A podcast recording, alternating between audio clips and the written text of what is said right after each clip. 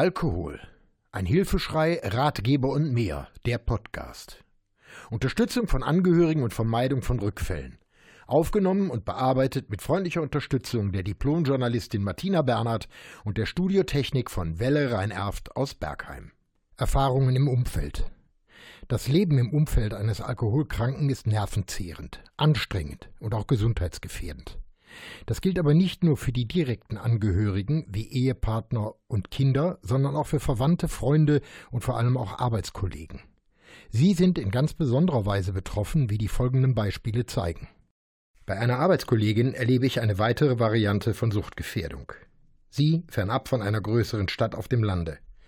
Ihr Leben besteht aus Arbeit, aber Freizeit- und Urlaubsansprüche existieren nun mal und müssen auch abgebaut werden.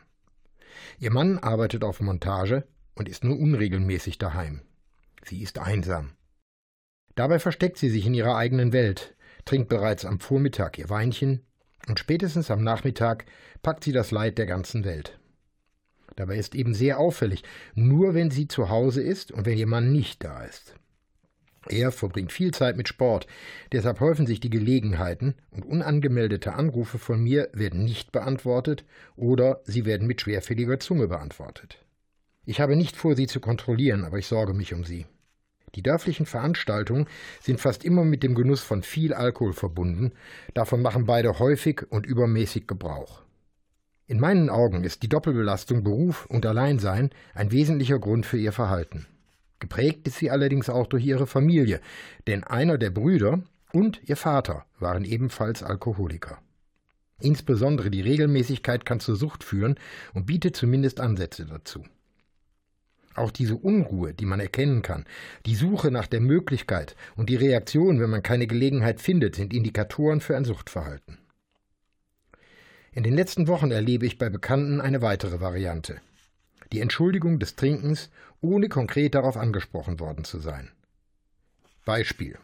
Bedingt durch eine familiäre Unstimmigkeit trank eine Bekannte jeden Abend Alkohol. In völlig anderen Zusammenhängen erwähnte sie diese Tatsache immer wieder, quasi als eigene Entschuldigung für ihr Verhalten und als Rechtfertigung für ihr Umfeld. Dabei spielt es keine Rolle, um welche Thematik die Gespräche gingen, sie schaffte immer wieder den Sprung in Richtung ihres eigenen Trinkverhaltens. Vom Grundsatz her eigentlich eine gute Sache, denn ich halte ihr Verhalten für das schlechte Gewissen. Eigentlich sollte man sie ansprechen. Vielleicht wartet sie sogar darauf. Leider kennen wir uns nicht so gut, dass ich mich dies traue. Gefühlt wird sie den Kontakt abbrechen und dies als weiteren Grund für eine Steigerung verbuchen. Auch darüber sollten sich die Betroffenen und die Angehörigen im Klaren sein und versuchen, einfühlsam auf die Betroffene zuzugehen. Ist man erst einmal vom Virus Alkohol befallen und steckt in den Fängen fest, vermeidet man direkte Gespräche zu diesem Thema. Der Betroffene ist sensibel, argwöhnisch und misstrauisch. Es ist die Angst, die ihn umtreibt, die Angst vor Entdeckung, die Panik, sich rechtfertigen zu müssen und damit die Gefahr, auf Alkohol verzichten zu müssen. Nichts ist wichtiger als das eigene Wohlfühlen ohne großen Aufwand. Man will nicht argumentieren, man will nicht diskutieren und schon gar nicht will man sich rechtfertigen.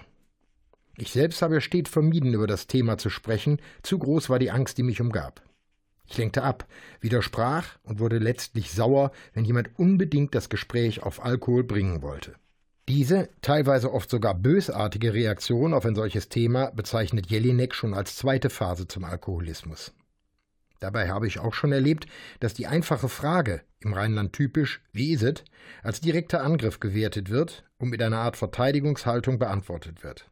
Insbesondere, wenn dann in der Antwort eine Reaktion auf einen eventuellen vorabendlichen Alkoholgenuss vorkommt, obwohl überhaupt nicht danach gefragt wurde. Beispiel die Frage nach, wie lange habt ihr gestern noch gemacht, wird beantwortet mit bis gegen 2 Uhr, aber ab 23 Uhr habe ich nichts mehr getrunken. Aggression ist immer ein Zeichen von Frustration. Der Betroffene weiß oder ahnt, dass er krank ist und versucht mit seinem Verhalten eine Abwehrhaltung. Die Steigerung dessen ist das krampfhafte Versuchen von Argumenten für das Trinken. Ach, ich hatte eine stressige Woche. Heute gebe ich mir mal die Kante. Ich habe in der letzten Nacht Schwierigkeiten einzuschlafen. Zwei Flaschen Bier und es klappt. Nur zwei von zahllosen Argumenten, mit denen sich die Betroffenen für ihr Verhalten vorab entschuldigen und hoffen, damit von ihrem Suchtverhalten abzulenken. Die Beispiele könnten beliebig weitergeführt werden. Insbesondere Kinder haben hier eine besondere Antenne, regen sich über das Trinkverhalten der Betroffenen auf und sind letztlich das schwächste Glied in der Kette, denn sie werden nicht ernst genommen, untergebuttert und mit Verniedlichungen des Trinkverhaltens abgespeist. Ich habe dies fast 16 Jahre praktiziert, denn erst zu diesem Zeitpunkt habe ich mit meinem Sohn offen über dieses Thema gesprochen. Dies war genau der Zeitpunkt, als ich mit der Bewältigung meines Sachproblems begann. Dabei erinnere ich mich aber auch noch genau an eine Situation, als unser Sohn, fünf oder sechs Jahre alt, durch mich in eine lebensgefährliche Situation kam. Wir lebten damals in Steinfurt bei Münster und wir besuchten den dortigen Karnevalszug. Ich allein mit Sohn und mit der entsprechenden Menge Alkohol im Körper. Ich hatte die völlige Kontrolle verloren und nahm nur noch teilweise wahr, was um mich herum passierte. Mein Sohn tobte herum, kam zu Fall und wäre fast unter einen Traktor geraten, und nur das Eingreifen von Nachbarn verhinderte Schlimmeres. Von den anderen Besuchern des Zuges bekam ich schlimme Kommentare zu hören, aber mir war es völlig egal. Zu Hause plapperte der Kleine das für ihn abenteuerliche Erlebnis aus, selbst er hatte mitbekommen, dass Alkohol im Spiel war. Er beschrieb die Situation aus seiner Sicht, ich tat's ab und wir sprachen lange nicht mehr über den Vorfall. Mir geht diese Situation jedes Mal durch den Kopf, wenn ich von Unfällen auf den Rosenmontagszügen höre oder lese. Unser Schutzengel hat uns damals mehr als einmal begleitet und seine Hand schützend über uns gehalten.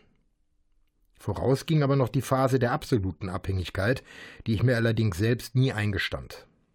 In unserer Kantine wurde Kaffee in Plastikbechern ausgeschenkt und ich trank gerne Kaffee.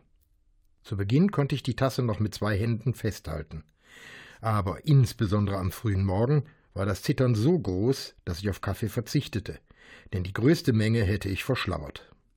Schon das morgendliche Anziehen konnte zur Qual werden, denn die Knöpfe wollten nicht immer in die Knopflöcher, und helfen lassen wollte und konnte ich mir nicht. Ich hatte meine Vorräte inzwischen überall versteckt. Im Reifenstapel in der Garage, im Kofferraum unter der hinteren Abdeckung, hinter den Kellerregalen, im Schirmständer, Beinahe jede Öffnung im Haus nutzte ich als Versteck. Hinter der Waschmaschine, dem Trockner, in ausgelagerten Taschen, Koffern, Rucksäcken. Ja, selbst in der Wintergarderobe wurden Vorräte deponiert. Im Kleiderschrank, ganz hinten in der Ecke, standen Flaschen. Wir hatten immer Bier im Keller, offiziell für Gäste. Ich beherrschte das Öffnen so, dass ich den Kronkorken wieder auf die Flasche setzte und die Flasche ungeöffnet erschien. Bei passender Gelegenheit tauschte ich die gesamte Kiste gegen eine neue aus. In meinem Büro hatte ich Ordner ohne Inhalt, aber gut getarnt mit Beschriftungen, die für meine Frau uninteressant erschienen. Dahinter verbarg ich kleinere Vorräte. Kurzzeitiger Bedarf verschwand im Wäschekorb, der im Badezimmer stand. Ja, selbst in der Spülung, im Spülkasten und unter der Badewanne, es gab dort eine Notfallklappe verkleidet mit einer Fliese, verschwand eine Ration.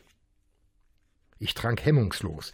Die Argumente meiner Frau ignorierte ich, Streitversuchen ging ich konsequent aus dem Weg. Wie oft sie mir vorgehalten hat, dass mein Trinkverhalten auffällig und ich Alkoholiker sei, vermag ich nicht zu zählen. Allein einen Fehler hat sie gemacht, sie stand immer zu mir. Das Thema Co-Alkoholismus ist ein ganz besonderes Kapitel und meine Frau gehörte ganz sicher dazu. Im gesamten Verlauf meiner Trinkerkarriere nahm ihr Co-Alkoholismus proportional zu meinem Konsum ebenfalls extrem zu. Ich bin ihr unendlich dankbar dafür. Ohne sie hätte ich es nicht geschafft, doch dazu später mehr. Sie stand immer zu mir, obwohl ich soff, und dieses Zueinanderstehen bringt dem Trinkenden eine Sicherheit, die er schamlos ausnutzt. Es liegt in der Natur der Sache, dass man dem Partner beisteht, ihn unterstützt und ihm hilft. Im täglichen Leben, bei Erkältungen, kleineren Verletzungen oder Unwohlsein ruft man auch in der Firma an und entschuldigt den Partner, er kann heute nicht kommen. Bei nicht von Alkoholismus betroffenen Menschen ist dies völlig normal und unbedenklich. Bei Vorliegen einer Alkoholkrankheit und Unpässlichkeiten entstanden durch Alkoholmissbrauch sind genau diese Verhaltensweisen kontraproduktiv. Sicher ist es schwer, dem Partner den Halt zu entziehen, aber er verlässt sich darauf und vor allem er benutzt den Partner, um selbst keine Verantwortung für sein Verhalten übernehmen zu wollen oder zu müssen. Meine Frau lügt für mich, meine Kinder decken mich und ich kann so weitermachen, als sei nichts geschehen. Andere Personen aus dem Umfeld verschließen die Augen. Sie wollen nicht sehen, was mit dem Betroffenen passiert, vielmehr aber sie können es auch gar nicht, denn ihnen fehlt die Erfahrung im Umgang mit dem Problem. Wenn sie es merken, ist es meist zu spät, denn im Entdeckungsfall wird der Alkoholiker sehr zeitnah den Kontakt abbrechen und Argumenten gegenüber wird er sich immer schnell und konsequent verschließen. In meinem Freundes- und Bekanntenkreis schildere ich das richtige Verhalten, Also wie gesagt, immer aus meiner unfachmännischen Sicht wie folgt. Zieh deine Hand von ihm weg. Er selbst muss die Verantwortung für sein Handeln übernehmen und er muss auch die Konsequenzen für sein Handeln tragen. Lass ihn fallen, lass ihn abstürzen und lass ihn in der Gosse enden. Erst wenn der absolute Tiefpunkt erreicht ist, kann die Erkenntnis einsetzen. Wohlgemerkt kann und nicht muss. Der absolute Absturz kann auch zum Tod führen. Der Betroffene kann sich totsaufen, ohne dass Angehörige eingreifen können. Im permanenten Zustand des Deliriums, der Umnachtung oder der Vernebelung gibt es keine Chance, an den Betroffenen heranzukommen. Er lebt in einer anderen, seiner eigenen Welt. Er kann, will und wird sich keinen Argumenten öffnen, solange seine Welt funktioniert, mit all den Lügen, dem Schutz der Familie und den anderen Möglichkeiten, seine Umwelt zu täuschen. Warum sollte er? Die Aussagen hören sich theatralisch an, sind schwer umzusetzen und fast nicht erträglich. Aber anders wird's nicht gehen. Solange der Kranke, und Alkoholismus ist ja nun mal eine anerkannte Krankheit, nicht von selbst auf den Weg findet, um Hilfe zu bitten, werden andere Wege nicht funktionieren. Erst wenn seine Gesundheit ruiniert ist, die Familie ihn verlässt, sein Arbeitsplatz verloren ist, beginnt eine Chance. Erst wenn man im Dreck liegt, kann der Denkprozess einsetzen. Wieder dieses kann. Es gibt keine Garantie für erfolgreiche Unterstützung. Ich sage immer zu Betroffenen, verabschiede dich zunächst von dem Menschen, den du kanntest, denn er ist es nicht mehr. Je schneller du eine Distanz zwischen dich, dem Betroffenen und deine Gefühle bringst, je größer ist die Chance einer Hilfe und einer Unterstützung. Machst du es nicht, er wird dich mit in den Dreck ziehen und er wird dich ausnutzen und keinerlei Achtung vor den Gefühlen der anderen Menschen zeigen. Ich möchte dies am Beispiel meines Freundes etwas deutlicher machen. Vorab, Freundschaft ist für mich einzig und nur vergleichbar mit echter Liebe, und diese beiden Begriffe haben wiederum mit vorbehaltlosem Vertrauen zu tun. Deshalb gehe ich mit dem Begriff Freundschaft auch sehr vorsichtig um, denn Bekanntschaften gibt es viele, aber Freundschaften sind für mich ein sehr hohes Gut. Ich vertraue meinem Freund, wie ich sonst nur meiner Frau und meinem Sohn vertraue. Ich betone dies ausdrücklich, um auch den Zwiespalt zu verdeutlichen, von dem ich hier rede. Dass mein Freund, ein selbstständiger Augenoptiker, ein Problem mit Alkohol hatte, war mir klar. Aber die räumliche Distanz zwischen uns ließ keinen Ansatz für eine Diskussion zu. Ich habe ihn bei Besuchen häufiger angetrunken erlebt, aber die wahre Tiefe seiner Sucht kannte ich nicht. Er rief mich am Abend meines Geburtstages an, ich hatte Gäste, aber die Dringlichkeit in seiner Stimme ließ mich die Situation intuitiv richtig einschätzen. Ich fuhr ohne weitere Fragen die hundert Kilometer zu ihm und wir führten ein sehr intensives Gespräch. Zusammen mit seiner Frau offenbarte er sich, schilderte sein Verhalten und gestand mir seine Sucht. Seine Verzweiflung war echt und groß. Seine Frau hatte ihn vor die ultimative Entscheidung gestellt, Alkohol oder ich. Beide baten mich um Hilfe, um Rat, um Unterstützung bei der Lösung des Problems. Ich beschreibe diese Phase nur in Kurzform, denn das Scheitern des Vorhabens war vorprogrammiert. Mir war sehr schnell klar, der Auslöser war die Vorgabe der Frau und nicht der Entschluss aus eigenem Willen aufzuhören. Wir hatten zu diesem Zeitpunkt und dies seit vielen Jahren eine stille Übereinkunft. Wir telefonierten jeden Sonntag miteinander und tauschten News aus, Klatsch, Tratsch und familiäres. Ich beurteilte diese Gespräche insbesondere nach unserem Alkoholgespräch besonders kritisch und aufmerksam. Bereits nach kurzer Zeit erkannte ich am Tonfall und Sprechweise den Rückfall zur alten Gewohnheit. Ich muss dazu anmerken, die Trinkgewohnheiten meines Freundes war schon gewaltig, zumal er fast ausschließlich Schnaps konsumierte. So fuhr er jeden Sonntag zu einem Bäcker der Nachbarschaft, holte frische Sonntagsbrötchen. Die Hin- und Rückfahrt nutzte er, um eine Flasche Schnaps zu trinken. Der Tagesbedarf war damit gedeckt. Nach dieser Feststellung, dass er beim sonntäglichen Anruf lallte, organisierte ich einen sofortigen Besuch bei ihm und konfrontierte ihn mit meiner Beobachtung. Ich blieb bei ihm, bis er nüchtern war und begreifen konnte, worüber wir sprachen. Ich erklärte ihm meine Enttäuschung und brach mit sofortiger Wirkung jeglichen Kontakt zu ihm ab. Allerdings sicherte ich ihm zu, an seiner Seite zu sein, wenn er es ehrlich und ernst meinte. Seine Frau reagierte ebenfalls sofort, verbannte ihn aus der Wohnung in eine Einliegerwohnung im Keller. Getrennt von Haus, Frau und Freund warteten wir auf die Konsequenz unseres Handelns. Es gab keine wöchentlichen Telefongespräche mehr. Wenn er selbst anrief und seine Stimme angetrunken klang, legte ich kommentarlos auf.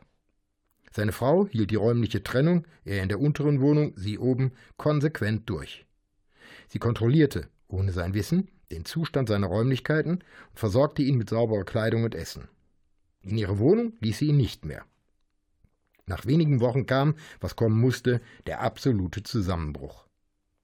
Mein Freund unterhielt sein Geschäft, ein inzwischen nicht besonders gut gehendes Fachgeschäft für Augenoptik, in eigenen Räumen in der Innenstadt.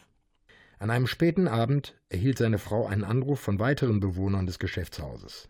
Aus dem Ladenlokal im Erdgeschoss waren deutliche Geräusche zu vernehmen, Gepolter und später laute Klopfgeräusche. Mein Freund war, natürlich sturzbetrunken, mit dem Stuhl umgekippt und lag hilflos am Boden. Er war mit seinem Stuhl rückwärts gefallen, kam mit dem Hintern auf einem Stuhlbein zu liegen und hatte sich den Ischiasnerv eingeklemmt. Sein besoffenes Gehirn hatte abgeschaltet, der Alkohol ließ ihn einschlafen und die Durchblutung des Beins war teilweise unterbrochen. Als er wach wurde, konnte er die Beine nicht mehr bewegen. Er war bewegungsunfähig. Sein Rufen hat man nicht gehört, aber auf seine Klopfzeichen reagierte die Nachbarschaft. Seine Frau hatte sich Hilfe in der Nachbarschaft geholt und gemeinsam betraten sie mit einem Zweitschlüssel ausgerüstet den Laden. Ihre schnelle Reaktion und der Umstand, dass sofort ein Notarzt gerufen wurde, retteten Bein und Leben. Nach dem Eintreffen des Rettungswagens und dem Transport ins Krankenhaus begann eine wahre Odyssee von Erlebnissen, die den Schlüssel für seine Zukunft bildeten. Insbesondere das kurz davor aufgetretene Nierenversagen, die völlige Hilflosigkeit und die klare Ansage, komm alleine klar, verursachten ein Umdenken. Diese Aussage klingt sehr einfach, ist aber nur vereinfacht dargestellt. Sie soll zeigen, dass Schlüsselerlebnisse und der absolute Verzicht auf Unterstützung und Schutz äußerst wichtig sind. Ohne den Unfall und das Wissen, Familie und Freund stehen nicht mehr an meiner Seite, würde er wahrscheinlich heute wieder saufen oder tot sein. Dass er überlebte, ist dann letztlich sein eigener Verdienst, denn die darauffolgenden Wochen hatte er selbst gestaltet. Ich nahm die Telefonate wieder auf, besuchte ihn regelmäßig im Krankenhaus. Nach der Entlassung bat er mich um weitere Unterstützung und ich begleitete ihn in eine Suchtklinik, besuchte ihn dort und holte ihn auch dort wieder ab. Der Auslöser, der Klick aber, der fand in seinem Kopf statt. In der Suchtklinik hatte er das wichtigste Wort seines Lebens verinnerlicht. Er hatte begriffen, dass nur ein Nein zu einem gesicherten und alkoholfreien Leben führen wird. Heute ist er trocken und hilft beim Kreuzbund anderen Betroffenen in einem Gesprächskreis.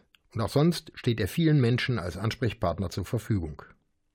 Er hatte Glück im Unglück, denn wäre seine Frau nicht zu Hause gewesen und hätte den Anruf nicht entgegennehmen können, er wäre heute bestimmt nicht mehr am Leben.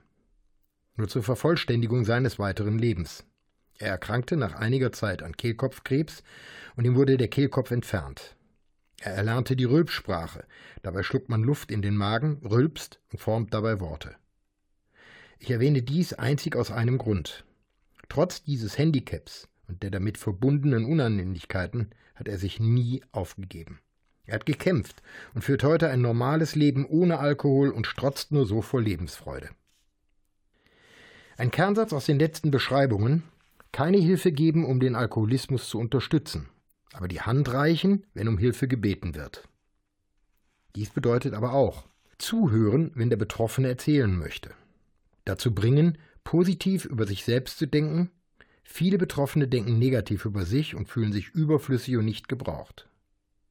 Keine Vorwürfe, aber der Hinweis, Alkohol ist keine Lösung.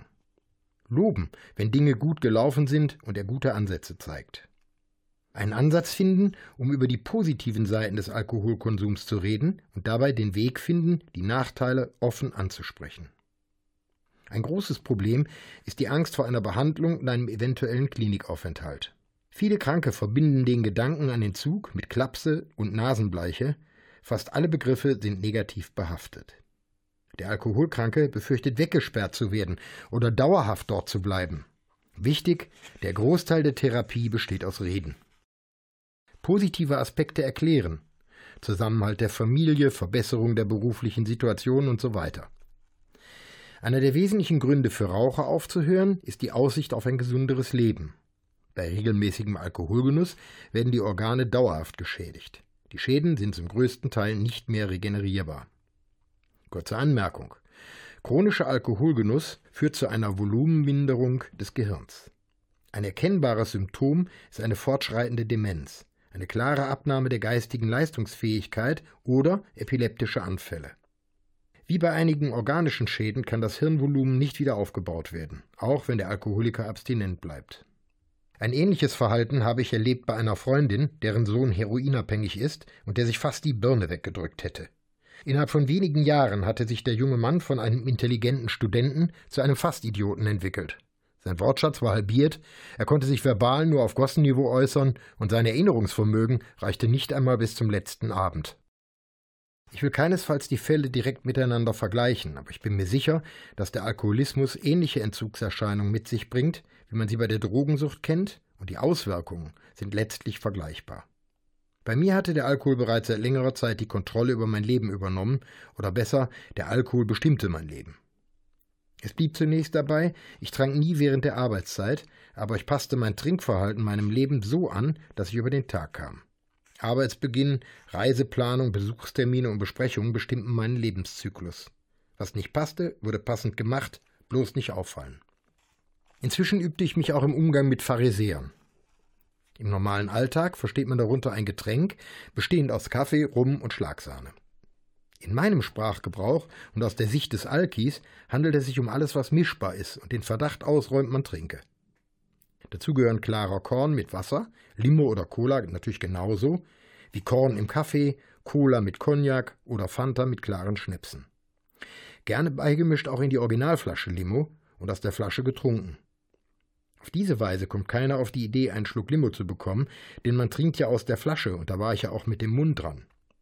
Wenn ich im Supermarkt etwas kaufte, ich verpackte es in einer undurchsichtigen braunen Tüte und nutzte diese gleich als Versteck und trank aus der Tüte. Nach den Erfahrungen mit der viel zu leichten Kaffeetasse und meinem Tremor, dem Zittern, bestand ja die Gefahr, dass ich auffiel. Ich versuchte dieses Zittern durch das Anpassen meines Alkoholspiegels des Vortages zu verzögern und anzupassen. Ich trank einfach am Abend etwas mehr, so dass mein Alkoholspiegel tagsüber hielt, bis ich zum Nachtanken an mein Bütchen kam. Auch hier ein Hinweis. Meine Beschreibung des Zitterns bezieht sich ausschließlich auf meine Erfahrung mit Alkohol. Es gibt zahllose psychosoziale Gründe für einen Tremor. Diese neurologischen Anzeichen sollen aber hier nicht das Thema sein, denn ich beschränke mich ausschließlich auf die Nebenwirkung des Alkohols. Dieses Zittern, oft auch verbunden mit Schweißausbrüchen, signalisiert fast immer ein Anzeichen von Alkoholentzug oder in diesem Zusammenhang besser, der Körper signalisiert, ich brauche etwas, und zwar dringend. Dieses Spiegeltrinken den Alkoholspiegel so anzupassen, dass ich arbeiten konnte, aber auch meinem Hobby, dem Trinken, frönen konnte, forderte meine ganze Konzentration. Nein, ich vernachlässigte meinen Job nicht. Ich war verlässlich, erfolgreich und aus meiner Sicht immer noch der richtige Mann an der richtigen Stelle.